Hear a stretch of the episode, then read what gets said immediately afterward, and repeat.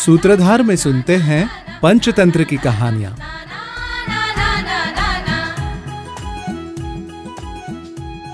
अनागत विधाता च प्रत्युत्पन्नमतिस्तथा। दबावे तो सुखमेधेते यद भविष्यो विनश्यती।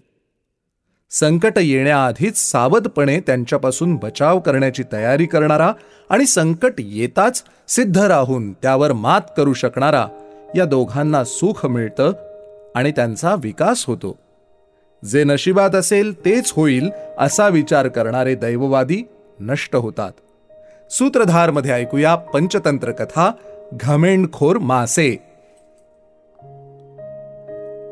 एका तलावात विधाता सिद्ध आणि दैववादी अशा नावांचे तीन मासे राहत होते.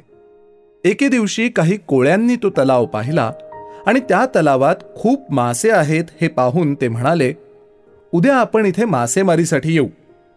हे ऐकून विधाताने सगळ्या माशांना बोलावलं आणि म्हणाला त्या कोळ्यांचं बोलणं ऐकलं जिवंत राहायचं असेल तर आज रात्रीच आपल्याला जवळच्या दुसऱ्या तलावात जावं लागेल. विधाताचं म्हणणं ऐकून इतर मासे म्हणाले आम्ही आपलं घर सोडून इतर कुठे नव्या जागेत जाऊ शकत नाही. त्यावर सिद्ध म्हणाला नव्या जागेत काही नव्याच अडचणी येऊ शकतात. आपण इथेच राहून कोळ्यांना प्रतिकार करायचा प्रयत्न करायला हवा. दैववादी म्हणाला जे नशिबात असेल ते होणारच. उगाच काहीही प्रयत्न करण्यात अर्थ नाही. विधाता त्याच्या कुटुंबाला घेऊन रात्रीच दुसऱ्या तलावात गेला. दुसऱ्या दिवशी कोळ्यांनी जाळं टाकलं त्यात सिद्ध आणि दैववादीसह इतर मासे अडकले. सिद्धानं जाळ्यात अडकता क्षणीच मेल्याचं सोंग घेतलं साहजिकच कोळ्यांनी मेलेला मासा म्हणून त्याला पुन्हा पाण्यात फेकून दिलं. दैववादी आणि इतर माशांना मात्र ते घेऊन गेले.